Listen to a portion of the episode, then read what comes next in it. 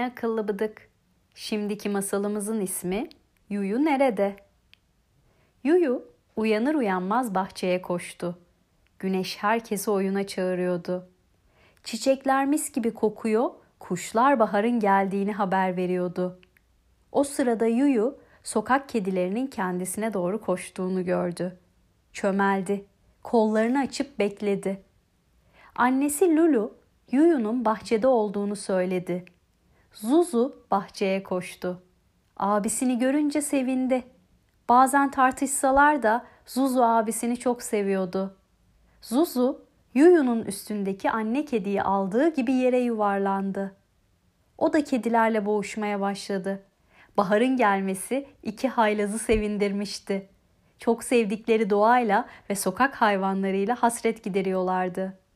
O sırada baba Nunu ile anne Lulu yanlarına geldi. Lulu, size bir sürprizimiz var. Ama öncesinde bilmenizi istediğim bir şey var dedi. Yuyu kucağındaki kediyi Zuzu'nun üstüne koydu. Zuzu kucağındaki kediyi yavaşça indirdi. Yanımda kal lütfen, arkadaş olalım. Sana hemen süt getireceğim dedi. Sonra altı meraklı göz anneye odaklandı.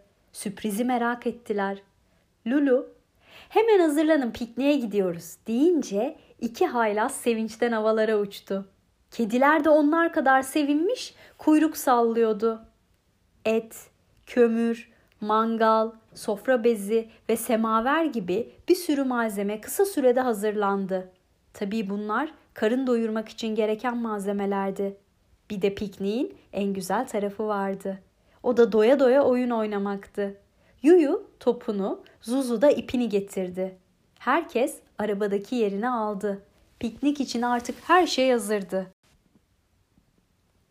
Yuyu arabadan inince hemen dereye doğru koşmaya başladı. Annesi Yuyu'ya seslendi. Buraya gel, önce arabadakileri boşaltacağız. Yuyu, duyuyor musun? Fakat haylaz Yuyu annesini dinlemedi. Yuyu dere kenarına geldiğinde suyun üstünde çok büyük ve rengarenk bir kelebek gördü. Kelebek kanatlarını özenle açıp kapıyordu. Sanki uçmuyor, dans ediyordu. Ta ki karnı acıkıncaya dek. Yuyu fena halde acıkmıştı ve nerede olduğunu bilmiyordu. Daha fazla gidemeden olduğu yere oturdu. Anne! Baba! Zuzu! diye bağırdı. Cevap alamadı. Yuyu uzun süre yürüdü. Yorgunluktan ve açlıktan bayılmak üzereydi. Olduğu yere oturdu. Ağacın gövdesine yaslandı. Gözlerini gökyüzüne kaldırdı. Birden "Aman Allah'ım bunlar da ne?" diye bağırdı. Kıpkırmızı elmalar başının üstünde ona gülümsüyordu. Yuyu heyecanla yerinden fırladı. Ancak elmalar en yüksekteki dallardaydı.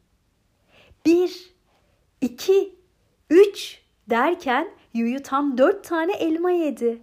Karnı davul gibi şişmişti. Artık ailesini bulmalıydı. Geldiği yöne doğru yürümeye başladı.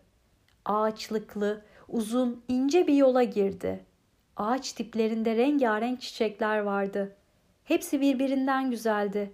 Ama kırmızı dağ lalesi en güzeliydi. Annesi laleyi çok severdi. Yuyu hemen bir tane kopardı. Annesine hediye edecekti. Tuhaf tuhaf şeyler düşünmeye başladı. Günlerden bir gün Yuyu ailesiyle pikniğe gitti. Karşısına da yüzyıllar öncesinden kalan bu deniz yıldızı çıktı. Bu tarihi bir andı. Aklından geçen bu hikayeye kendi bile inanmadı. Güldü. Düşünmek yerine deniz yıldızına yaklaşmayı tercih etti. Yerdeki kırmızı şeyin yıldız şeklinde bir mantar bitkisi olduğunu gördü. Yuyu yorulmuştu. Dinlenmek için bir ağacın altına oturdu. Çevresi papatyalarla çevriliydi. Papatyaların arasında tuhaf bir şey gördü. Başka bir bitki böcek yiyordu. Yorgundu. Yanlış görmüş olmalıydı. Bitki böceği değil de böcek bitkiyi yiyor olmalıydı. Gözlerini ovuşturdu. Tekrar o tarafa baktı. Ama yine aynı şeyi gördü. Bir bitki iki yaprağının arasına konan hayvanları tuzağa düşürüyordu. Doğada ne tuhaf şeyler oluyordu. Cırcır böceklerinin sesi duyulmaya başlamıştı. Bu ses akşamın habercisiydi. Yuyu çaresizdi. Ne yapacağını bilmiyordu. Cırcır böceklerinin sesine diğer hayvanların da sesi eklenince korkmaya başladı. Yuyu başını kaldırıp baktığında bu sesin sahibini gördü. Bir papağan ona bakıyordu. Ne diye bağırdı Yuyu. Ne diye yineledi papağan. Yuyu ne derse aynısını tekrarlıyordu. Yuyu kendi haline güldü. Elini papağana doğru kaldırdı. Onu yanına çağırdı. Kiki kimi zaman yürüdü, kimi zaman uçtu. Bu yolculuğa sevimli bir sincap da katıldı. Yolculuk boyunca Yuyu'ya fındık ve ceviz getirdi. Yuyu da bir yandan Kiki'yi takip etti. Diğer yandan fındık ve ceviz yiyerek güç kazandı. Kiki hem ilerliyor hem de Yuyu'ya ormanı anlatıyordu. Orada mutlu yaşadıklarını ama gelecekle ilgili korkuları olduğunu söyledi. Yuyu şaşırdı. Niye korktuğunu anlamadım dedi. Çünkü herkes ait olduğu yerde yaşamalı. Ne biz siz insanların evinde yaşamalıyız ne de siz bizim evimizde yaşamalısınız dedi Kiki. E biz insanlar ormanda yaşamıyoruz ki. Niye korkuyorsun? Biliyor musun Yuyu? İnsanlar her geçen gün bu ormanları yok ediyor. Kocaman kocaman betonlar dikiyorlar. Sonra da o betonların içinde yaşıyorlar.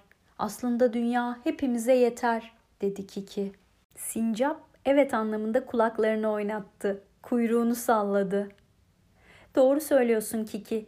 Dünya hepimize yetecek kadar büyük. Hem ben babama söylerim. Kimseler sizin evinizin yerine evler yapmasın dedi Yuyu. Kiki Yuyu'ya dönüp hafiften gülümsedi. Yuyu, Kiki'nin evsiz kalmasının nasıl bir şey olacağını anlamaya çalıştı. Düşünsene, oturduğunuz evi bir gün gelip yıkıyorlar. Sizi oradan kovuyorlar. Evinizin yerine başka evler dikip başka birilerine ev yapıyorlar. Sen bunu ister misin? diye sordu Kiki Yuyu'ya. Hayır diye cevapladı Yuyu. İşte dedi Kiki. Ormanda biz hayvanların hatta şu ağaçların evidir. İnsanlar onları keserse, yakarsa, sökerse biz de evsiz kalırız. Merak etme Kikiciğim dedi Yuyu. Ben varken kimse sizin evinize dokunamaz. Hem Zuzu'yu da alırım yanıma. İkimiz ormanı koruruz. Yuyu ailesiyle buluştuğu için Sincap da çok mutluydu. Yerinde duramıyor, zıp zıp zıplıyordu. Kiki bir dala konmuş. Anne, anne, anne diye cıyaklıyordu. Tomtom ailesi hep birlikte Kiki'ye güldü. Yuyu özür dileyen gözlerle annesine baktı. Her zaman bu kadar şanslı olmayacağını anlamıştı. Saatlerdir büyük bir özenle taşıdığı dağ lalesini annesine uzattı. Lulu oğlunu sevgiyle sardı, sarmaladı. O sırada ormanın en güzel kelebeği Lala da yanlarına gelmiş kanat çırpıyordu.